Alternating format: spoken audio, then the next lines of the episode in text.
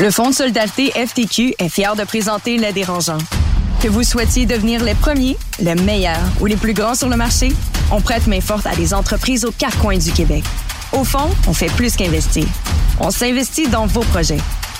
Visitez le fonds ftq.com oblique entreprise. Carlo, la semaine dernière, on a reçu Étienne Boulay, ancien footballeur qui s'est lancé dans les boissons atypiques, qui a vendu à Dr Pepper. Qu'est-ce que tu as retenu de cette rencontre-là, à part tout ce que je viens de dire? ben, ben, tu vois, moi, j'ai été flabbergasté par la, vision de ce gars-là.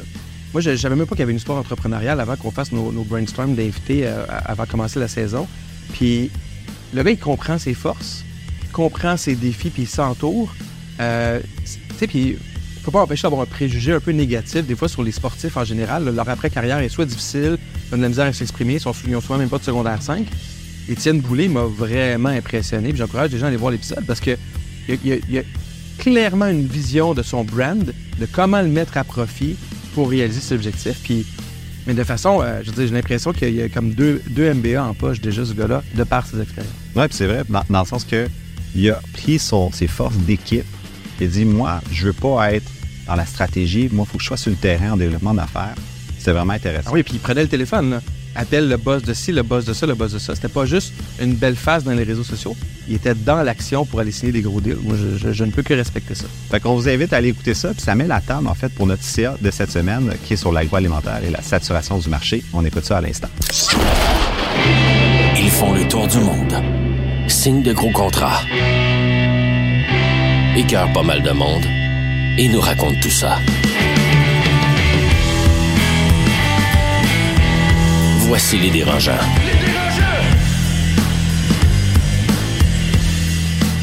Bonjour à tous, ici Étienne Crevier à l'animation des dérangeants pour cette semaine, fièrement présenté par le Fonds de solidarité FTQ et propulsé par Astérix de Québécois. Qu'est-ce que c'est les dérangeants? C'est six entrepreneurs qui vous parlent des vraies affaires. Que ce soit nos claques à nos coups dans, dans, le dos, que ce soit nos bons coups, nos mauvais coups, on est là pour vous étayer dans le fond de notre vie d'entrepreneur.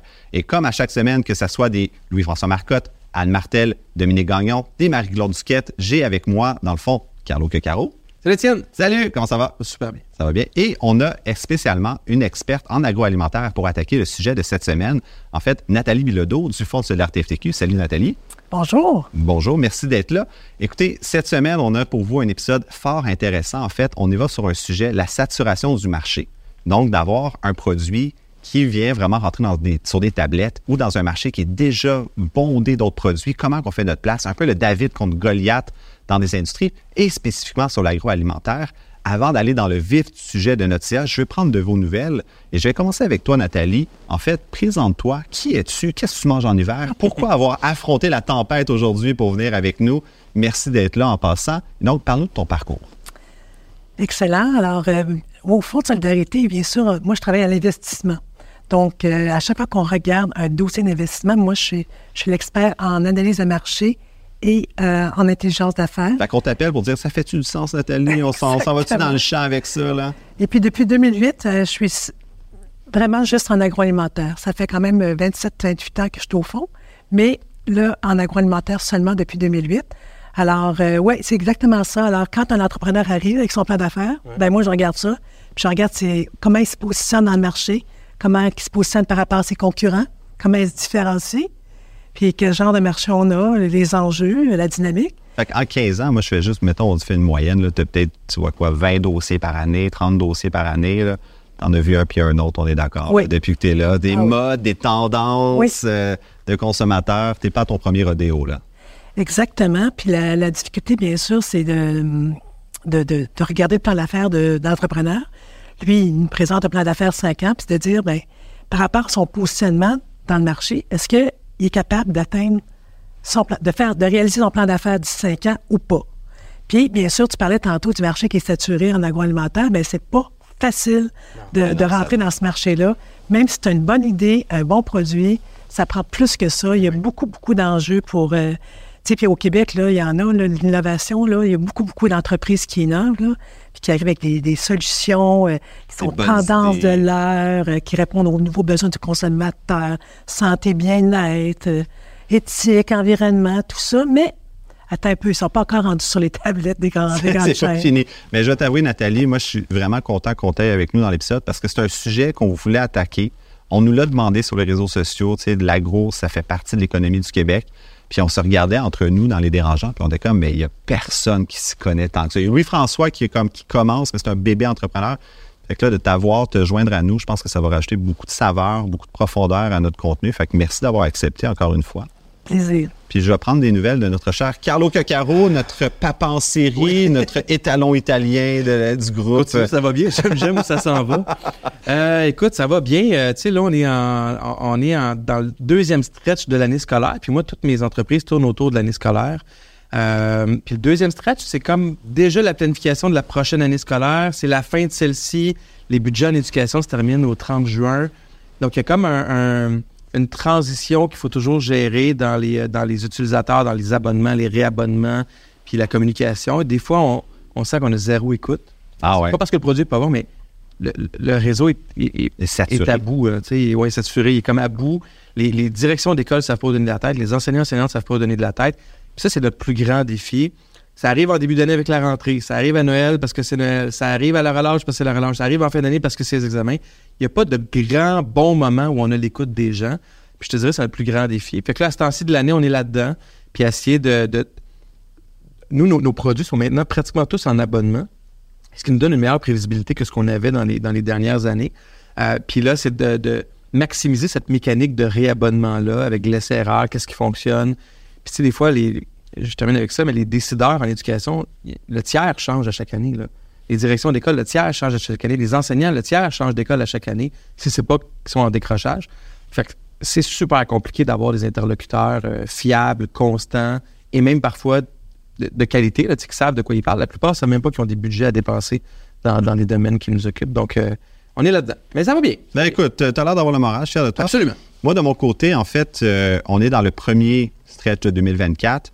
Puis, euh, je veux faire un petit retour sur 2023 parce qu'en 2023, on a perdu quand même des grands entrepreneurs au. Québec euh, qui nous ont quittés.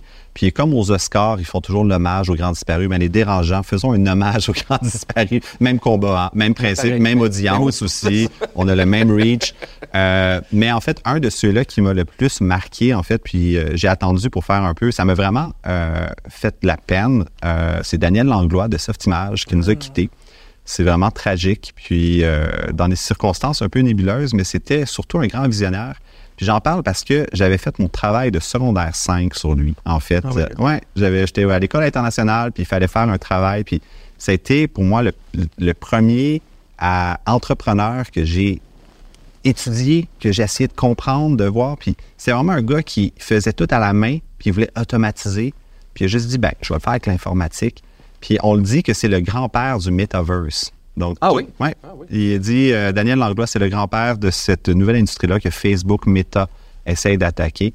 Je suis quand même fier que ce soit un Québécois. Et donc, c'est une grande perte pour nous. On en a perdu grand- beaucoup d'autres. Un des euh, cofondateurs de Cascade aussi, un des frères, euh, le maire qui nous a quittés en 2023. On pourrait faire la liste sur nos réseaux sociaux. Peux-tu rajouter quelque chose sur Daniel Langlois? Vas-y donc. Moi, je le connaissais simplement pour le gars de Soft Image puis le théâtre L'Excentrice, le cinéma L'Excentrice, mais quand j'ai écouté tous les témoignages, j'ai entendu par après, je me suis dit, mais ça, c'est ma vie d'entrepreneur de rêve. Monter une entreprise, la vendre avec succès, puis après ça, investir dans mes passions, comme il le fait avec L'Excentrice des Arts, puis là, son, son projet de, de- d'hôtel euh, autonome euh, en, Dominique. Je- me suis dit, OK, il y a quelque chose de. le gars poursuit ses passions avec intensité. Euh, en tout cas, j'écoutais ça, je me disais, ah, OK, il y, a, quelque chose de beau dans ce parcours-là, que c'est fini tragiquement, mais qui, qui me donne, euh, qui me donne une, une vision pour peut-être ma future carrière, sans la fin, évidemment. Mais moi, ce qui me fascine aussi, c'est à quel point les hommages fusaient de partout, dans le sens que ça faisait quand même longtemps qu'il avait vendu Softimage. Absolument. Puis il restait impliqué et tout le monde n'a que de bons mots à son égard. Euh, Tu sais que c'est senti. exact. Pas juste des beaux mots euh, en apparence, des fois qu'on a quand on décède des gens, là. Il y a vraiment une profondeur que les gens apprécient. Il y a eu Carl Tremblay des Cowboys Fringants qui nous a quittés. Tout le monde avait des bons mots. Daniel Langlois de Softimage. Tout le monde n'a que de bons mots. Pour moi, ça, c'est le rêve de carrière d'entrepreneur. C'est, oui, de bâtir une entreprise, mais de le faire avec autant de noblesse que tout le monde n'a que de bons mots à ton égard à la fin. Restez avec nous parce qu'à la fin de l'épisode, on a une question dérangeante. Où est-ce qu'on se mouille et on donne des réponses colorées, en fait, sur notre réalité d'entrepreneur? Et on se retrouve à l'instant pour notre CA sur la saturation du marché en agroalimentaire. Le CA de la semaine est propulsé par Astérix, la cellule d'entrepreneuriat innovant et de capital de risque de Québecor. D'une offre de financement à des programmes d'accompagnement pour les startups, Astérix soutient les entrepreneurs bâtisseurs au facteur X proposant des solutions innovantes et durables qui façonnent nos réalités. Audace et humain avant tout, visitez astérix.vc. Aujourd'hui, pour notre CA, on aimerait explorer en fait les tendances alimentaires des géants de l'industrie aux startups audacieuses. Comment est-ce qu'on tire son épingle du jeu avec des tendances autant en changement? On a vécu le sans gluten, le faible en gras, euh, le sans goût, sans saveur carrément, vegan. le vegan. Euh, il y a même des restaurants à New York qui offrent toutes ces options à la carte. Et donc, le marché agroalimentaire, comment se tire-t-il et comment, où s'en va-t-il? On a une saturation du marché, des produits qui sont en forte demande, mais des startups qui essaient de faire leur place. On attaque ça aujourd'hui parce que le, le parallèle se fait avec beaucoup d'autres industries également. Et donc, je vais commencer avec un cas de figure où est-ce qu'à partir de 2026, le gouvernement canadien demandera aux producteurs et aux fabricants, en fait, sur leur éti- étiquette, de marquer la teneur en gras, en sucre et en sel lorsque c'est pas bon pour la santé, lorsque ça sort vraiment des recommandations de Santé Canada. Et cette normalisation-là, cette nouvelle loi, vient quand même changer la game pour beaucoup de producteurs qui font des produits pour se gâter. Et donc, je serais curieux, dans le fond, Carlo, de commencer avec toi. Est-ce que tu penses que c'est une bonne chose ou une mauvaise chose que de devoir demander à des producteurs de l'écrire quand ils sortent des normes? Ouais. Ben moi, je trouve que c'est à 100% une bonne chose. Puis tu sais, moi, je dissocie pas le, citoyen de l'entrepreneur. Le citoyen a besoin d'avoir l'information pour faire des bonnes, prendre des bonnes décisions. Puis un, exemple, quand tu lis euh, les- ingrédients sur tous les produits, 9 produits sur 10, on les comprend pas. C'est des produits euh, euh, chimiques ou des produits qu'on connaît pas. Fait que De conservation, fait qu'à défaut d'avoir la connaissance, le gouvernement doit mettre des balises. Ben absolument. Si tu sais pas qu'il y a des OGM dedans, ou si tu sais pas c'est quoi qui est un OGM, tout ça, tu peux pas prendre la bonne décision responsable. Puis donc, je pense que c'est essentiel. Ça, c'est sans parler des enjeux de santé publique liés à la surconsommation de gras, surconsommation de sel, etc. Donc, oui, je pense que ça prend ces balises-là. Après ça, ça vient avec un paquet de défis pour l'industrie, là, c'est sûr. Mais comme citoyen, oui, go, absolument. C'est intéressant parce que dans notre recherche, on a sorti le fait que c'est un peu comme les emballages de cigarettes, en fait. Quand quelqu'un achète un paquet de cigarettes, il y a certains advocates qui vont dire Tu me l'apprendras pas que c'est mauvais pour la santé, fait pourquoi tu me fais chier encore plus avec une photo de poumon cancéreux? Si je décide de fumer, là, comme c'est pas parce qu'il y a une photo que je me le rappelle. C'est un peu le même principe en alimentaire, où est-ce que si je décide de me gâter avec un produit, un bon chocolat, des bons biscuits, pourquoi est-ce que tu viens me le mettre en pleine face? Que c'est pas bon pour la santé? Je le sais déjà, c'est un choix conscient. À quel point le gouvernement doit euh, prendre des décisions que le sans sel? Je veux prendre mon, mon clamato full de sel parce que sinon, ça goûte vraiment pas bon. Mais tant mieux si tu le sais. Mais si tu le sais pas, parce que tous les chocolats ne sont pas égaux. Tous les clamatos ne sont pas égaux. Puis c'est là où je pense que le citoyen ou le consommateur a besoin d'avoir l'information. Pour ça, si tu décides de fumer, tant pis pour toi et tes proches. Mais si tu décides de prendre du chocolat, tu auras les conséquences de ça, mais au moins tu le sais. tu sais. Puis en tout cas, moi, moi j'ai des enfants, puis tu essaies d'acheter de la bonne nourriture, mais des fois, euh, moindrement, c'est transformé. Tu le sais pas. Tu le sais pas à quel point c'est bon ou pas pour la santé, malgré le fait qu'ils disent que c'est plus de légumes qu'avant. Ben, c'est Nathalie. important. Ben, moi, je suis complètement d'accord avec toi. Le, le consommateur, il veut savoir qu'est-ce qu'il mange. Et puis aujourd'hui, c'est- la quantité est très importante. Il veut savoir c'est quoi les ingrédients, ingrédients euh, ils viennent d'où, comment ils ont été transformés, ça a été surtransformé, euh, c'est quoi l'origine de ces ingrédients-là également? Alors, il veut tout savoir. Puis il veut avoir le moins d'ingrédients possible dans la liste. Par contre, c'est certain que déjà, la santé et le bien-être fait partie de la tendance de fond là, au niveau des consommateurs. Et le consommateur va faire des choix très judicieux pour certains produits. Mais il va vouloir se gâter aussi pour son plaisir avec d'autres.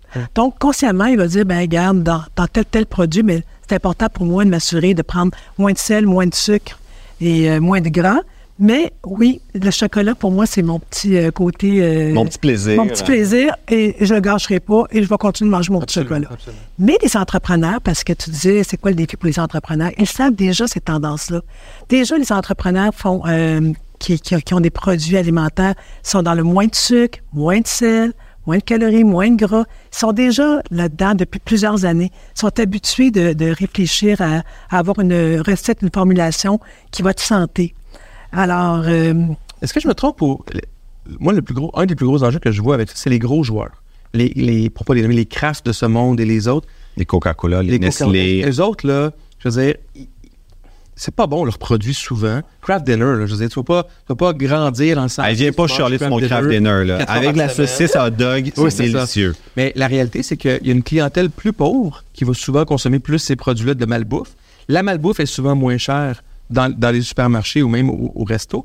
Puis, il faut protéger aussi ces populations-là. Tu sais, c'est facile de dire, moi, j'essaie de pas acheter, j'essaie d'acheter bio, j'essaie d'acheter euh, local, j'essaie d'acheter aussi politiquement des trucs qui viennent pas des États-Unis. Fruits et légumes, j'essaie de pas les acheter des États-Unis. Depuis que Trump a été élu, je suis comme, non, ça m'intéresse pas. Mais je peux me le permettre. Tu sais, je peux me payer la pomme qui coûte deux fois plus cher ou la fraise, je sais pas trop. Mais quand, tu sais, en une période d'inflation, ralentissement économique, on le voit, là, les, les ménages se serrent la ceinture puis ils vont moins dans ces aliments Fait que t'inquiète. C'est d'autant plus important, je pense, que d'avoir l'affichage. C'est là où je veux en venir, tu sais. Mais ta question, dans le fond, c'est est-ce qu'on peut se permettre, pour toute les- la population, de faire ces choix conscients-là? Parce qu'il y en a qui n'ont pas le choix carrément. C'est l'argent qui parle. Hein. Ça coûte trois fois plus cher. Tu veux te le permettre, mais si tu peux pas, tu peux pas. là. Puis Nathalie, moi j'aurais une question pour toi. Ça fait quand même quelques années que tu es dans le domaine de l'agro, on l'a dit dans, ton, dans l'introduction.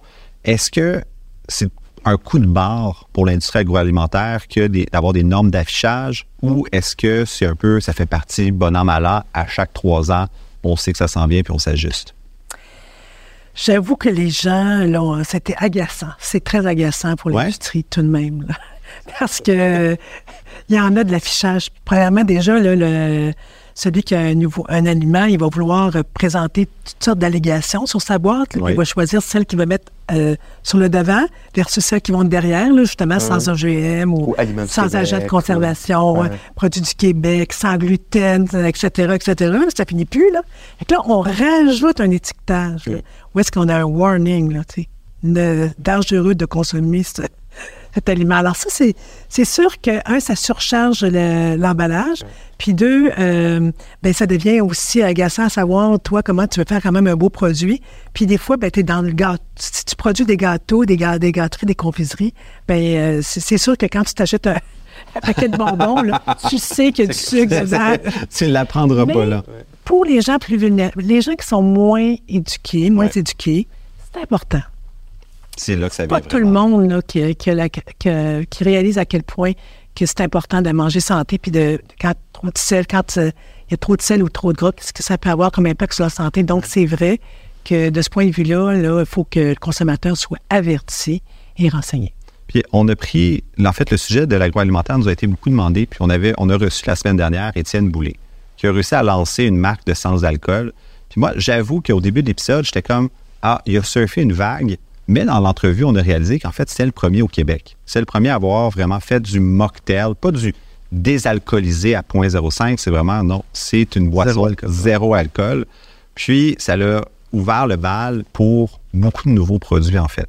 Je pars, en fait, de cette prémisse-là, un peu ce case study-là, pour me dire, j'ai l'impression que l'agroalimentaire, c'est quand même facile de se lancer pour un jeune entrepreneur qui veut faire sa marque, se lancer dans de la sauce, dans de la poudre euh, dessé- desséchée. Est-ce que je me trompe, Nathalie, ou c'est comme un marché que la barrière à l'entrée est assez faible, mais on vient de parler en même temps aussi de toutes les règles et normes qu'il faut respecter? C'est difficile. Alors, C'est euh, difficile de se lancer dans oui, cette industrie-là. absolument.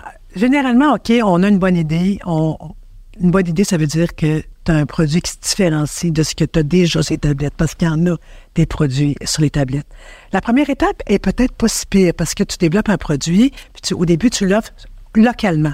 Tu sais, tu es au Saguenay-Lac-Saint-Jean, tu le rends localement, backdoor dans les épiceries, ça va bien ton affaire, correct.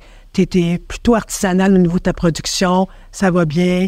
Euh, la, la- la marque devient connue localement. C'est ça, hein, c'est Et un- c'est C'est un point- intéressant. C'est un point intéressant, c'est-à-dire que je pense que chez Sobase, 20 de- du contenu des étalages peut être du backdoor. Oui, Fait exactement. que c'est vraiment, c'est l'ép- c'est l'épicier qui décide d'aller voir du local Voilà. Puis de faire des deals à la pièce. C'est ça, le petit miel du producteur du coin peut le rentrer, etc.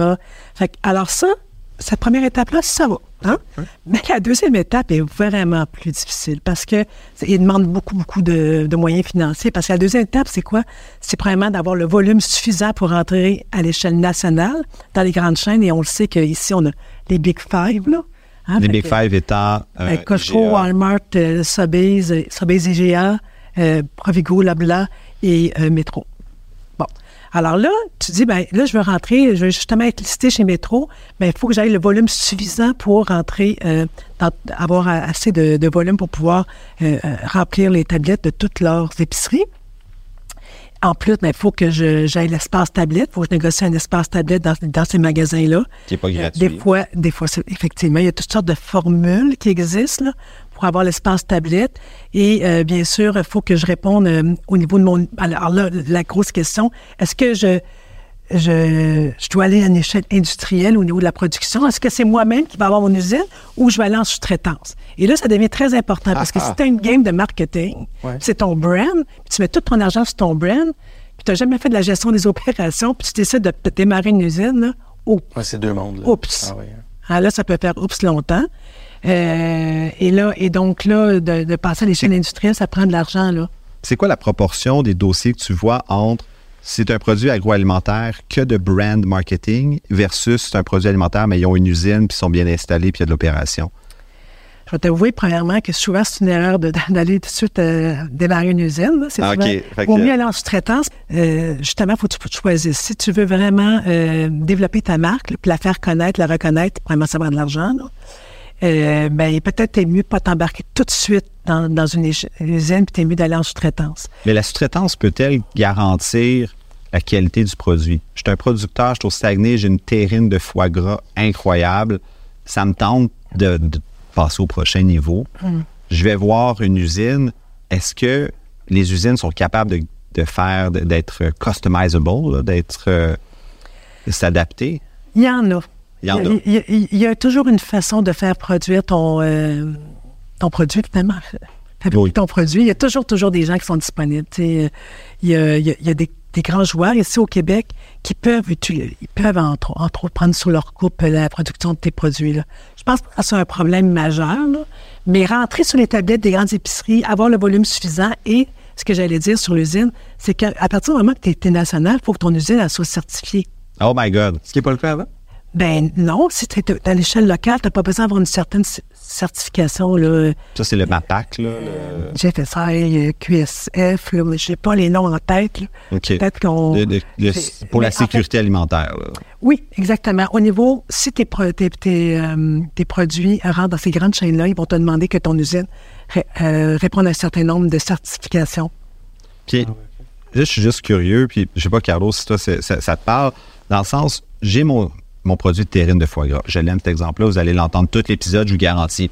Fait que je suis mon producteur de terrine de foie gras. Ça marche dans mon épicerie locale. Je vois, écoute, je lâche ma job, j'ai envie de le faire à temps plein. Euh, puis là, j'appelle le fond. Ça va être quoi, justement, les, étapes de, recherche de marché que je dois faire, puis comment est-ce que toi, tu attaquerais ce problème-là? Ben, disons, premièrement, aux premières étapes euh, d'un start-up, Oui. je pense pas que mais le fonds de solidarité, il y a les fonds régionaux aussi, les fonds locaux qui peuvent faire des plus petits montants. Mais quand on arrive au fonds de solidarité, là, euh, euh, ici à Montréal, Le bureau chef. le bureau chef à Montréal, il faut que tu aies quand même une, une certaine, euh, déjà un volume de vente, puis tu as fait quand même un petit peu euh, de, des premières étapes de développement. Il faut que tu sois quasiment national, c'est ça? Euh, ben, en fait, au- tu peux être encore, euh, disons que euh, les jeunes pousses, là, euh, ça va dépendre vraiment. Faut, ce qu'on va regarder, OK? Est-ce que l'entreprise, elle a un produit qui se différencie vraiment par rapport à ce qui existe actuellement? Elle est-tu dans un marché en croissance? C'est-tu un produit qui est exportable? Mais attends, mais ça, c'est intéressant parce que, mettons, je fais l'avocat du diable, ma terrine de foie gras, encore une fois, dit il y a plus de population, la, la- la population mondiale monte, fait que de toute façon, il va y avoir plus de consommateurs. Est-ce que c'est non, il faut vraiment que ce soit une tendance de marché, il faut vraiment que ce soit quelque chose en croissance? Ben Là, tu parles de tendance de marché. Souvent, euh, quand on regarde les tendances, il y a des tendances qui sont une mode passagère, puis il y a des tendances qui sont des vagues de fond. Alors ça, moi, je me méfie beaucoup de ça. Attends, attends, c'est intéressant. Les tendances passagères, puis là, on pourrait dire, mettons, je sais pas, le, le- kombucha, Quel régime alimentaire est, à la mode? le keto, euh, Bon, puis à un moment donné, oups, ça a tout, tout, tout, tout. ça s'estompe. Bon. Ou encore, euh, vraiment, des, des, des, ch- des- comme par exemple, on se pose la question, OK, les aliments à base de plantes, est-ce que c'est une c'est là pour rester? On sait qu'il y a eu quand même eu des difficultés depuis deux ans dans ce secteur-là. Ben, ou les aliments à base d'insectes, là. Ah, ça, c'est super intéressant. Les, les aliments, il y a plusieurs entreprises euh, au Québec qui en font. Là. Euh, j'ai une anecdote euh, base de plantes. Oui. Il y avait dans le journal récemment. Là, là, j'ai pas lu l'article, le titre était. T'as une anecdote puis t'as pas lu Non, j'ai pas lu l'article, mais le titre m'a fait sourire, c'est Les aliments à base de plantes pourraient connaître une croissance. Ben, Quel article inutile de vous dire pourrait connaître Mais- une croissance. L'erreur qu'il y a eu là-dedans, je vais te dire, c'est quoi? C'est qu'on est parti avec des, des substituts de viande, puis il fallait que ça goûte le bœuf puis le poulet. Puis pareil, Bon, c'est ça, le Beyond Meat. Bon, et là, ils ont mis énormément d'épices et de, de trucs pas santé. Ça, ça, les aliments devenaient pas santé, trop de sel pour que ça goûte quelque chose, finalement. Et donc, euh, là, finalement, le consommateur s'est rendu compte que oui, ah, c'est le fun à base de plantes, c'est santé, mais ils mettent tellement d'ingrédients là-dedans que dans, en bout de piste, c'est pas nécessairement santé. Là, d'après moi, là, il y a eu une baisse, mais ça va probablement reprendre, mais avec des aliments beaucoup moins, euh, comment dire, euh, il va avoir, ils vont rajouter beaucoup, beaucoup moins d'ingrédients. Les produits vont, vont être un peu plus naturels qu'ils étaient. Puis de toute façon, les jeunes, les milléniums, là, ils n'ont pas besoin que ça coûte le le puis goût évolue, c'est ça, les attentes non, vont eux évoluer. autres, ils aiment le produit végétal pour ce qu'il est. Puis, euh, tu sais, on pourrait parler même des breuvages euh, végétals, là, qui, est, Ben oui. qui est une grosse, grosse tendance en ce moment. Qu'est-ce que c'est un breuvage végétal? Ben, c'est tout ce qui n'est pas produit laitier de vache, dans le fond. Ah. Alors, ça peut être des breuvages à base de soya, euh, à base d'avoine, à base D'amande. Mais l'amande n'a pas bonne presse en ce moment au niveau du développement durable, disons-le, là. Parce que, disons que les, les, les, les ama- les amandes, c'est 75 fait en, en Californie. Et la Californie, il y a un problème de sécheresse. ils n'ont plus d'eau dans leur nappe Ils n'ont plus d'eau. Et puis, les arbres, euh, les amandiers prennent énormément euh, d'eau et assèchent les nappes euh, phréatiques. Donc, euh, bon. Mais il y a le lait d'avoine, entre autres, en ce moment, qui est en forte croissance, puis qui, euh, qui, qui- comme, qui est en plus forte croissance encore que le soya et, euh, et que l'amande, qui peut prendre sa place, mais il y a le lait de coco, il y a toutes sortes d'autres produits. Et, et- et ça prend de plus en plus d'espace dans les produits réfrigérés des breuvages laitiers. Là. Ah oui. Et dans les tendances de fond, est-ce qu'il y a aussi euh, tout ce qui touche le- le- les changements climatiques et leurs causes, donc les émissions de CO2, et etc. Est-ce que ça, on voit ça dans l'agroalimentaire? Oui, Oui? partout. Ça s'exprime comment dans l'agroalimentaire? Beaucoup par l'économie circulaire. Donc, euh, on parlait tantôt de L'eau, l'eau mission qui, qui, qui utilise les résidus de, de fruits et légumes pour faire euh, des jus, puis après ça, ces résidus vont aller pour la nourriture pour chiens. Euh, on parle de- d'Antosystème qui utilise des résidus alimentaires pour nourrir des, des mouches soldats noirs qui vont faire, par la suite, ils vont faire de la farine des- à partir de ça pour nourrir, pour euh, faire de des aliments pour animaux. Euh, on a Wilder Harrier dans la nourriture pour animaux aussi qui, qui prennent Pour les prennent ces farines-là. Puis euh, ils utilisent, ils font des produits qui sont hypoallergènes pour les animaux. Euh, c'est assez intéressant. Et euh, donc l'économie circulaire est très, très forte. Quand, au fond, vous voyez ça, un, un- un dossier agroalimentaire, économie circulaire, puis il y a ça dans son modèle d'affaires, à quel point c'est un. C'est un, un- un wow? Tu sais, parce que des fois, c'est- il y a- il y a- encore là, on peut être dans la mode de l'économie circulaire, on en entend beaucoup. là, des fois, tu te dis, OK, c'est-tu vraiment un atout pour cette entreprise-là? Est-ce que c'est la qualité du produit qui est quand même la clé, malgré l'économie circulaire, ou l'économie circulaire peut venir compenser des fois pour d'autres faiblesses ailleurs? C'est une très bonne question. J'ai tendance à poser des bonnes questions, Mais- souvent. Ça arrive de temps en temps. Le Fonds de solidarité, tout comme les autres investisseurs, là, on est très, très, très euh, axé sur le ESG en ce moment. Le développement durable, ça devient quasiment euh, quelque chose, un moteur pour nous. C'est de- un vrai moteur? Oui. Nous autres, avec le, Mais quand la PDG actuelle, c'est vraiment une vision où est-ce qu'on veut avoir, euh, aller vers la transition énergétique et puis euh, que nos investissements euh, soient, le- une certaine, une grosse portion de nos investissements soit vraiment pensée transition énergétique. Vous allez être prêt à laisser des, des- des dossiers de côté très rentables qui ne sont pas ESG? Attends, on va faire une posture ESG, on va les regarder, puis on a une équipe au fond qui va à ce moment-là peut aider l'entreprise à trouver des solutions et l'accompagner pour devenir plus ESG. OK. Fait que c'est vraiment, c'est prendre par la main, être un partenaire là-dedans. Mais la viabilité économique est importante. Fait que dans un modèle d'économie circulaire, il faut qu'on arrive à démontrer aussi qu'à terme, dans quelques années, ça soit viable sur le plan économique. Si c'est cute ce que tu fais, puis que c'est développement durable, mais qu'on ne fera jamais d'argent avec ça, nous, on a des actionnaires au Fonds de solidarité, puis il faut quand même aller chercher un rendement. Fait qu'on on, on- on regarde des entreprises, oui, on regarde comment elles se différencient, on regarde le marché, on regarde si on a une belle posture de développement durable, mais on veut savoir si on est capable de faire de l'argent avec ça.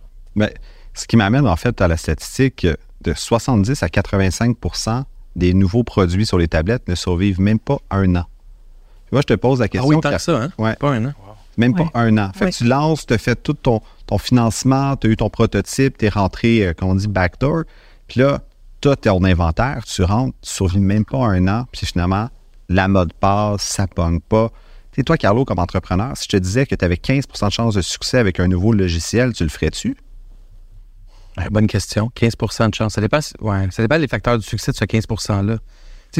Pendant que tu disais ça, je me disais, ma question, c'est qu'est-ce qui fait que les autres réussissent? Tu sais, ce 10% 15 %-là qui fait que ceux qui réussissent, est-ce qu'ils réussissent parce qu'ils ont plus de visibilité sur les étagères, parce que la marque est connue, Parce qu'ils ont Étienne Boulay parce que c'est moins cher? Parce que, Étienne- oui. Qu'est-ce- C'est quoi les. ma réponse à ta question, je ne sais pas. Là.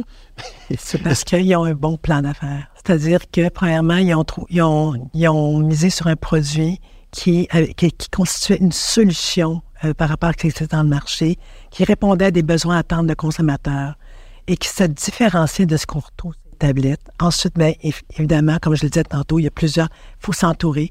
Euh, la deuxième, la- l'importance de l'entrepreneur. Donc, il y a des entrepreneurs qui, qui ont vraiment tout ce qu'il faut pour pouvoir réussir. Il y en a d'autres qui vont, qui vont commettre, euh, en tout cas, C'est quoi un entrepreneur qui n'a pas tout ce qu'il faut pour réussir? Mettons, vous regardez un dossier, vous le rencontrez là, en agro. c'est relatif. là, C'est que tu as toujours besoin d'un entrepreneur passer d'un stade, d'un stade de développement à un autre. Mais tu n'es pas nécessairement le bon entrepreneur pour passer de ce stade-là au suivant. Donc, un entrepreneur, par exemple, qui aurait développé un super produit, puis que ça a été fantastique, tout son développement, mais qu'à l'étape où il est, il aurait peut-être besoin de, de passer les rênes à quelqu'un qui va être capable de l'amener dans le réseau de distribution. Puis qui, là, à ce moment-là, c'est une game de marketing beaucoup plus. euh, qui n'a peut-être pas les compétences pour le faire. Alors, un bon entrepreneur, c'est de savoir ses forces et être capable de s'entourer des gens qui vont pouvoir l'aider à accomplir son plan d'affaires. OK. Puis en fait, il y a une citation que j'aime beaucoup qui disait de Annie Rochefort dans notre recherche. Pour savoir si un produit va avoir du succès, il faut être patient. Ça prend au moins un an pour qu'on puisse dire si le produit fonctionne ou ne fonctionne pas. Puis en fait, suite à de la R&D, du développement, mais ça prend le cash flow. Ça prend les flux de trésorerie pour se rendre juste là. Donc, c'est quoi les outils, c'est quoi les options qui s'offrent aux entrepreneurs pour vraiment passer la vallée du désert? Il y a, il y a des vallées du désert. on ne peut pas les ignorer. Elles vont se produire. Puis souvent, ben, c'est certain que si l'entreprise a, du love money autour d'elle, ça va l'aider à passer la première étape. Il y a aussi beaucoup de... euh, ils peuvent se faire aider au niveau de- du développement de, de leur plan d'affaires. Il y a beaucoup, beaucoup d'organismes qui existent. C'est certain que l'étape suivante, euh, c'est pas toujours facile d'aller chercher euh, du financement. On l'a vu. On va se le dire. On l'a vu les avec jeunes euh, pousses. Étienne Boulay aussi. Il vendait, il vendait, il vendait des 4-5 millions de canettes par année. Ça, ça génère de l'argent, là. Puis malgré tout, passer au next step, ils sont allés chercher un partenaire externe. Parce que même avec autant de ventes, Ça coûte cher la ça croissance. coûte cher la croissance. Mais ça m'apparaît pire en agroalimentaire, là, mais et ça, ça m'a. Ça m'a tu sais, il y a quelque chose de. Je me dis, pourquoi il n'a pas continué? Il aurait pu se rendre à 10, 15, 20 millions de canettes, là, tout ça. Mais non, le risque était trop grand de continuer par lui-même. Fait que j'imagine n'importe quelle entreprise qui ne vend pas 4 millions de canettes, qui en vend juste 500 000. Ben, ou en fait, moi, je veux rebondir là-dessus pour parler de l'industrie brassicole au Québec. Je pense qu'on le sait, on a vu, on a des bières de microbrasserie. On a eu récemment aussi en 2023 un peu la saga avec le groupe Triani, qui était dans le fond un distributeur euh, de vin et de, de bière en épicerie et en, en- en dépanneur. Donc, ce distributeur-là, en fait, continuait de distribuer, mais ne repayait plus les producteurs parce que sa, sa dette était rendue trop lourde et il était plus capable, en fait, de, de subvenir. Et donc, ça a vraiment, d'avoir un joueur dans l'industrie vient shaker complètement toute la production complète. Dans la recherche, on, a- on voit qu'il y a 324 entreprises brassicoles dans la province. 324. 324. Plus de 30% des entreprises sont situées dans des villes de moins de 10 000 habitants. Donc, ça fait quand même un gros employeur pour ces euh, les régions. Est-ce qu'ils vont tous survivre? Est-ce qu'on est capable d'avoir un- à 8 millions d'habitants, d'avoir 324 entreprises brassicoles? La réponse, c'est que c'est non. Non. Mais est-ce que c'est capable de survivre dans leur petit milieu? Mais oui. Tu sais, de se faire une- une job, là, euh, ça un- dépend combien tu as besoin pour vivre. t'es un- T'es un, justement un maître brasseur, puis que tu es, content d'avoir développé euh, des produits, Peut-être un petit que tu vends ça associé, dans ta région, Ouais, ouais. puis que tu as justement un pied à terre, un petit pub avec ta bière, oui. OK? Puis si tu te contentes de ça, oui. Maintenant, si tu veux passer à la prochaine étape, c'est certain que tu peux t'associer à un distributeur ou encore à une, une microbrasserie qui est plus importante au Québec, par exemple. on connaît Brasseur du Nord, qui est quand même une- un, joueur important dans l'industrie, puis qui a quand même, euh, qui est plus, euh, comment dire, structuré et organisé pour la, la distribution. Alors, ce joueur-là, s'il veut passer de l'échelle locale à l'échelle nationale, mais là, à ce moment-là, c'est certain que euh, la plus grande difficulté, c'est le réseau de distribution et qui est contrôlé par les grands joueurs. Du côté de la bière, on les connaît. Et, mais même chose, pour tantôt, tu parlais des breuvages atypiques, mais tu sais, c'est Coke, Pepsi, puis tout ça qui contrôle les tablettes. Donc, c'est certain que de. Alors là, ce qui peut arriver, c'est que soit que ton, ton produit est tellement intéressant, tellement différencié, que on puisse vouloir t'acheter. Donc là, tu vas vendre. Tu rajoutes, tu deviens une acquisition intéressante. Puis les grands joueurs sont contents parce qu'eux autres, bon, ils ont leur bière standard, conventionnelle, mais là, les autres, ils voyaient la microbrasserie qui a pris beaucoup d'importance depuis 10-20 ans, prendre de l'espace tablette, fait qu'ils se disent, ben, soit que moi, j'innove, puis je, je- j'arrive avec des nouveaux produits, mais c'est pas mal plus, comment dire, euh, excusez-moi, sexy, cute, Oui, oui. de prendre des jeunes entreprises comme ça qui ont des noms Oui. incroyables. Qui fait une bière de microbrasserie, c'est pas aussi intéressant que le nom un peu weird qui fait une bière de microbrasserie Voilà. qui vient de Rivière, de, Rivière du Nord. Fait que là, eux autres pourraient t'intéresser à t'acheter. Puis là, à ce moment-là, ça peut être une belle porte de sortie pour toi. Puis tu peux quand même rester euh, dans, dans ton entreprise euh, au niveau général, local, exact. exactement. Mais il y en a d'autres qui, euh, qui vont juste, euh, soit s'ils ne se font pas racheter, puis ils n'arrivent pas à rentrer dans le réseau de distribution, puis ils ne se contentent pas de leur... euh, Petit, euh, leur c'est petit ça, ben, les- ils risquent, sont à risque. Puis on parle beaucoup d'entreprises locales, nationales. On a-tu des exemples d'entreprises québécoises qui sont internationales en agroalimentaire? Oui, oui, oui, il y en a. Oui, oui, beaucoup. Ben, dans les canneberges, entre autres. Ah ouais? Euh, oui, on est, on est très fort dans, ben, dans le sirop d'érable, dans le canneberge, on exporte beaucoup. Sirop d'érable, on n'a pas beaucoup de compétition. Ça, ça nous aide. hein. Oui, mais c'est ça, puis les canneberges, on fait quand même des bons produits aussi. Là. Euh, dans les canneberges, on fait des bons produits. C'est sûr que dans, dans le porc, on, on exporte beaucoup, beaucoup dans le secteur du porc. Là, on parle vraiment J'ai de- l'impression qu'on exporte la matière première, Oui, on n'exporte pas le comprends. brand. De l'alcool, de mémoire, on, on exporte euh, le, le whisky canadien euh, tu sais, de Seagram à l'époque. euh, c'est comment que ça C'est plus difficile. Puis ce qui est difficile de- quand on veut exporter dans les boissons, là, c'est les réglementations. Tu vas rentrer aux États-Unis, chaque État a une réglementation différente, c'est différent. Ah oui, c'est 18 Euh, pays euh, différents. tout comme ça. on- Donc, l'exportation au niveau des, des boissons alcoolisées, c'est quand même assez complexe, mais ça se fait. Ça, ça quand même. mais c'est peut-être pas le, le meilleur exemple. Mais il y a d'autres produits au Québec qu'on réussit à exporter. Euh, là, avec la nouvelle, euh, euh, comment dire, l'attente commerciale avec l'Europe euh, qu'on a aujourd'hui. mais Hein? Est-ce qu'on voit une différence avec ça? Ben là, Les fromages, c'est ça qui est intéressant, c'est qu'avant, les, on était porté à juste vendre aux États-Unis. tu sais. Alors, c'est notre, notre marché. tu sais, On exporte vers les États-Unis. Mais euh, c'est intéressant de voir qu'avec cette, cette nouvelle entente commerciale-là, on a, on a quand même des, euh, des opportunités qui sont en Europe plus. Et euh, ça peut être intéressant, mais il faut vraiment faire des bonnes études de marché puis voir là où est-ce qu'on aurait un, un exemple, un, du bag- un bagel.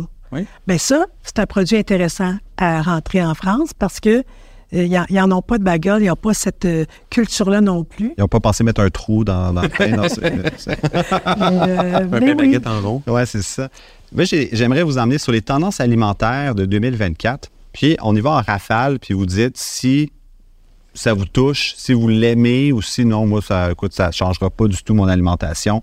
Je ne vais pas y songer. Le retour aux racines végétales. Oui. Parce que oui. Oui. Donc, euh, du lait de plus végétal, plus que du lait de vache? Mais peut-être pas dans une approche euh, complète, là, mais plus flexitarien, c'est-à-dire on réduit un peu notre consommation euh, de produits de viande pour des raisons éthiques, environnementales ou santé, puis on introduit tranquillement des produits à base de plantes. Oui, puis tout ce qui est l'intolérance au lactose, là, me paraît un, un enjeu en croissance, j'ai l'impression. Puis ça, ces, ces laits végétaux-là font, euh, font une différence. Puis vous deux, allez-vous essayer justement les boulettes de viande à partir de champignons, de noix, de tempeh, de légumineuses? Ça va-tu faire partie de Non. vos... Non, ça va? Nathalie aime son steak. Oui, mais en même temps, si je prends un produit à base de plantes, je vais le prendre, puis je vais le cuisiner moi-même, puis je vais mettre les ingrédients que j'ai envie de mettre dedans pour pas justement avoir, euh, pour que ça reste demeure un, ingrédient- un produit santé. Moi, je les essaye tous. Les produits à base de plantes ou les produits euh, imitation de viande. Euh, mais il n'y en a pas encore qui ont collé à la famille. Tu sais, que mes, mes trois gars font oui, on aime ça. Ou que même moi, je fais hey, ça, j'aime ça. Tu sais, il y a des fois, il y a des saucissons là, qui remplacent le, le- le- le salami sur la pizza. Tu goûtes à ça, c'est non, ça, ça- Il essaie de remplacer, puis c'est peut-être ça l'erreur de, ce marché, de, ce, de, de ces produits-là. Mais moi, je disais ça tout parce que j'ai- j'aimerais ça diminuer ma consommation de viande rouge et de viande en général, mais je veux remplacer par des produits qui goûtent bon. Essaiera le tofu Général Tao. Oui? Oui. Ça, j'avoue. Ça- Tofu, trois ça passe, enfants, ça fait. les trois enfants, là, ça Ah oui? fonctionne complètement. OK. Ouais. Deuxième tendance en 2024, l'exploitation complète du cacao. Les poudres de fruits de cacao deviennent une alternative séduisante au sucre. Absolument. Why not? Why si not? le cacao est. est- je ne sais pas si ça- la, la culture du cacao est assez environnementalement responsable et respectueuse des, des populations locales, mais si c'est le cas, ouais, absolument, oui. Pourquoi pas? Toi, Nathalie, Pourquoi pas? on va l'essayer. Et si, et si- aussi, et si sur la santé, c'est mieux que le sucre raffiné? Si c'est pas mieux que le sucre raffiné, non. Mais moi, tu vois, c'est, je serais prêt à l'essayer, mais il faut que ce soit dans ma face. J'y penserai pas. Autre que c'est, si c'est pas vraiment juste à côté, si j'ai pas une pub, je vais l'avouer, ça revient au marketing. Mais moi, je remplace mon sucre raffiné pratiquement toujours par du sirop d'érable maintenant. Excellent choix. Euh, Je te félicite. Merci. Le sarrasin en vedette. Donc, le sarrasin, une graine super aliment, est mis en avant pour ses nombreux bénéfices nutritionnels, notamment sa richesse en protéines, glucides et fibres, en plus d'être naturellement sans gluten. Donc, du pain de sarrasin, des pâtes au sarrasin, c'est toutes les choses qui vous parlent. Moi, je trouve ça intéressant. Des crackers de sarrasin. Moi, je ne m'en achèterai pas pour l'instant, là. OK. mais j'ai- pas dans, dans mon, dans mes choix alimentaires, santé et non santé, ça ne fait pas partie de, de ces choix-là. Mais, mais c'est quand même intéressant. Tu vois, il y a comme une huile de caméline qui est super intéressante aujourd'hui avec l'entreprise signée Caméline, qui est une huile là, euh, formidable que les gens ne connaissent pas, là, C'est qui vrai. est super santé, puis qui est- que tu peux même Tu vois, euh, j'avais le mot faire ici frire dans ma tes, aliments Ah ouais, hein? avec euh, puis tu perdras pas ton oméga 3 comme tu la perds avec euh, euh, l'huile d'olive. Alors il y en a des produits que je vois quand même qui sont très nouveaux, goûteux, différemment goûteux que je vais l'essayer. L'huile de caméline. J'avais le mot dans ma recherche, mais j'osais pas le prononcer parce que j'étais pas sûr comment ça allait sortir. Très santé. Moi, je peux te dire, Étienne, euh, j'ai j'ai l'impression que l'industrie agroalimentaire, les gros joueurs principalement, ont tout fait pour couper les coûts. Quitte à mettre une tonne de produits chimiques, des OGM, euh, et, d'aller dans les aliments qui sont pas bons pour la santé. Puis je nous trouve comme humanité là, assez ridicule et stupide qu'on a plus de connaissances que jamais sur le fonctionnement du corps humain puis ce qui est bon pour lui. Puis au niveau de notre alimentation, dans les pays riches, on mange moins bien que jamais. Donc, toute initiative qui permet de ramener du naturel et de la qualité, puis sortir des produits chimiques, moi je dis go. Imposez-les-moi là, si vous voulez. C'est, on parle de durabilité, bien-être et authenticité. C'est vraiment les trois mots. Exactement. Ça résume. Très important. Euh, oui, les gens veulent savoir qu'est-ce qu'ils mangent, d'où ça vient, puis comment ça a été produit. J'ai trois tendances et après ça, je vous laisse partir. Le poisson végétalien. On appelle ça le konjac. Légumes racines se démarque également par, dans les sushis et les pokeballs. Eh bien. Est-ce que vous seriez prêt à aller là, personnellement? Pas pour moi, mais ce qui s'en vient, c'est... Non, mais euh, si c'est bon, Nathalie. mais Maintenant pas- que c'est bon, c'est mieux pour la santé. Pourquoi tu pas? Peut-être. mais- Premièrement, ça dépend si tu euh, à partir de cellules de laboratoire ou si c'est vraiment. C'est un légume euh, racine. C'est un légume racine. Parce que moi, ce que je trouve plus intéressant, c'est la, la, la viande de la- laboratoire qui s'en vient tranquillement. pas Ah oui, vite. plus intéressant Qui- que les Oui, légumes. parce que c'est développé à partir euh, des vrais des cellules, euh, des vraies cellules, par exemple, de- du bœuf ou du poulet. Ah, OK, OK. Mais tu n'auras pas tout les- l'impact environnemental. Ouais, puis on parlait- la ça production et la transformation. Franchkin Burger, je pense qu'il Mais, qu'il disait. euh, Un nom très vendeur. Ouais, mais c'est en fait, il disait qu'il manquait juste un peu de gras, mais ça goûtait la même chose. Oui, mais ça dépend toujours de ce qu'ils mettent comme ingrédient pour que ça, ça. goûte bon. Et pour ça, ça prend des étiquettes de qualité. Je fais le tour du. C'est bon, ça. Merci. Et donc, euh, dernière tendance, la chaleur à tout prix. Le piment va faire vraiment son entrée comme pour rehausser le goût, les sauces piquantes, ça va être vraiment une tendance. Est-ce que ça vous touche? Moi, je peux le dire tout de suite, c'est comme ça fait mal en rentrant, ça fait mal en sortant. Donc, euh, c'est non. On n'avait pas besoin de savoir ça, Nathalie. Ouais, en, fait, en fait, ça fait longtemps que c'est une tendance du fait qu'on a beaucoup, beaucoup maintenant une population ethnique qui, qui, qui, qui, man- qui, qui consomme des, des, des, des plats très, très goûteux, euh, avec beaucoup de, de saveurs et de, de piquants. Et donc, c'est déjà introduit, ça, dans la consommation des gens. Les gens recherchent le petit côté piquant. On le voit même avec les croustilles. là. Les gens, plus les croustilles sont piquantes, plus les gens... euh, Puis ça pogne, hein? ça pogne. Mais Dans alors, tous les pays chauds sont habitués à ça aussi Ouais. parce que parce que en fait, ils mangent épicé. Puis une des raisons, c'est que ça rafraîchit le corps. En mangeant épicé, on sue plus et en suant, on se rafraîchit. Euh, après ça, il y a la mode qui fait que ça vient ici, les- l'immigration. Puis probablement que c'est des goûts auxquels les Québécois sont moins habitués, mais qui rentrent maintenant à pleine porte, puis que- auxquels on s'habitue. À un certain niveau, moi, j'ai un beau-frère mexicain, euh, Oui. puis la quantité de piment fort qu'il met dans ses plats de pâtes, j'irai jamais là. Et on, on peut gager. On s'habitue. On s'habitue à un peu. Donc, les mots pour 2024, durabilité, bien-être et authenticité. Oui, ce qu'on a dit. absolument. Santé, bien-être, euh, éthique, environnement, environnement euh, authenticité, très important pour le consommateur. Euh, je pense que ça s'en va dans la bonne direction, l'alimentation. Et puis bientôt, on aura la nutrition euh, plus, euh, comment dire, euh, Personnalisé. a- Avec l'intelligence artificielle, on, on pourra te dire à toi exactement qu'est-ce que tu devrais manger euh, en fonction de ta santé, de toutes et de toutes tes spécifications euh, de ton biologique, phy- euh, physique. génétique. Et tu pourras optimiser encore plus ta santé. Mais c'est vrai, en fait, j'étais à un événement de recherche de la DRIC, puis j'étais assis à côté de l'équipe de Ricardo Cuisine, qui ont lancé un outil d'intelligence artificielle pour que les recettes soient vraiment basées sur toute ton habitude de consommation et ce que tu avais, dans le fond, dans ton, ton épicerie, ton garde-manger. Donc, ça s'en va dans la bonne direction. Nathalie, merci beaucoup de t'être prêtée au jeu. Carlo, Ça fait plaisir. restez avec nous parce qu'après la pause, on a la question dérangeante. Le CA des dérangeants, une présentation de Kira Capital, la plus importante banque d'affaires indépendante québécoise offrant des services conseils pour vos projets de vente, d'achat et de financement d'entreprise. Avec plus de 300 collaborateurs dans 35 pays, Kira Capital vous offre un monde à la hauteur de vos projets. De retour pour notre question dérangeante de cette semaine. Est-ce que vous êtes prêts? Vous demande tambour. Merci Nathalie de te prêter au jeu, d'être restée jusque-là. Est-ce que... Parce qu'elle sait pas ce qui l'attend, c'est pour ça? Non, c'est c'est ça. Donc, la question dérangeante, est-ce que votre entreprise ou vos entreprises ont un impact environnemental et qu'est-ce que vous faites pour mitiguer cet impact-là? Carlo. Euh, pas beaucoup. En fait, on le mesure pas. Donc, euh, mea culpa, on le mesure pas vraiment, mais je suis vraiment dans le service. Fait que ton gros Hummer, V12. Je le compte pas là-dedans. Non, c'est ça. Ça, je le compte pas. Euh, mais tu sais, jusqu'à tout récemment, on avait une, une auto de compagnie, c'est une, une voiture hybride, mais tu sais, ça reste mineur, une entreprise de service. Euh, on crée du, on crée de l'audiovisuel, on vend des, des- des logiciels. Euh, si on le comptait, ce serait facile à compter. Après ça, moi, je suis fortement sensibilisé à l'environnement. Je, je pense qu'on s'en va dans un mur, puis il faut qu'on qu'on agisse grandement pour réduire nos, nos- nos émissions. Euh, mais après ça, tu sais, le Mais, le télétravail. mais justement, le télétravail, est-ce Sur, la grande source, c'est ça, c'est les employés avec leur déplacement, nous autres. Là. OK. Moi, je- tu vois, euh, chez Biogénique, on, on le quantifiait parce qu'on avait l'empreinte carbone. Puis, en fait, c'était du diagnostic à domicile. Donc, il y avait le shipping du kit qui était un impact. Mais au net, c'était moins polluant que d'avoir un patient qui se déplace. Donc, finalement, d'avoir le, ce qu'on appelle le point of care aidait. Là où est-ce que j'ai vraiment mon cœur qui saigne, et puis je suis d'accord avec toi, on fonce dans un mur, il faut que ça change, c'est au niveau immobilier.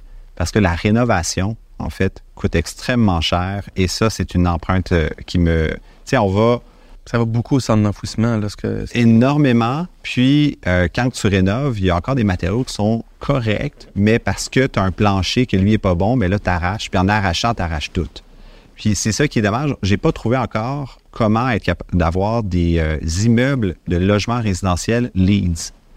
Puis d'avoir, par exemple, euh, une, empreinte carbone négative, d'être sur la bourse du carbone avec la rénovation résidentielle, ça, pour moi, ça serait vraiment un game changer. Parce que là, on aurait des, chauffe-eau euh, plus instantanés. Donc, au lieu d'avoir des tanks de 30 litres, pourrait, c'est juste à temps.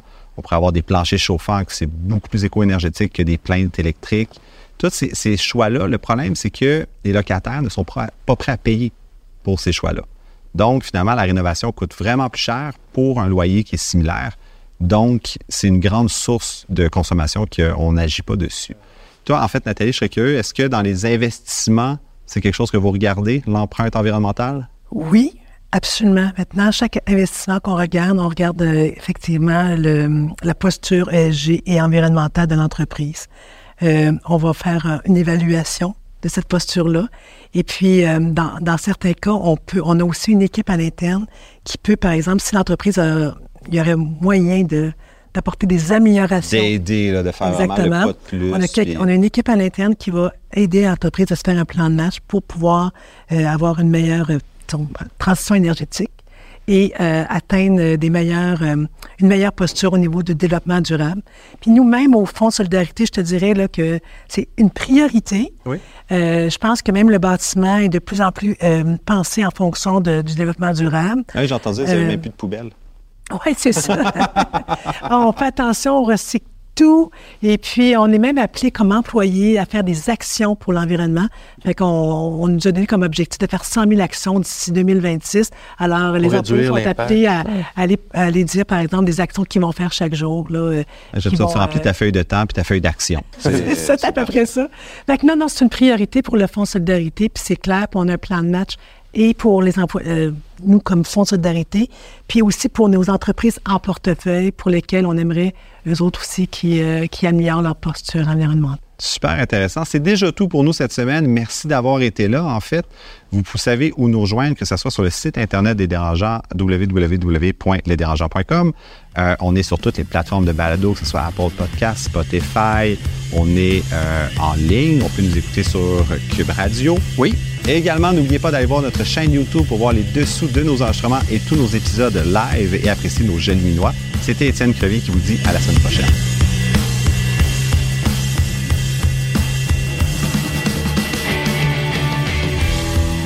De la nouvelle génération d'entrepreneurs au Québec.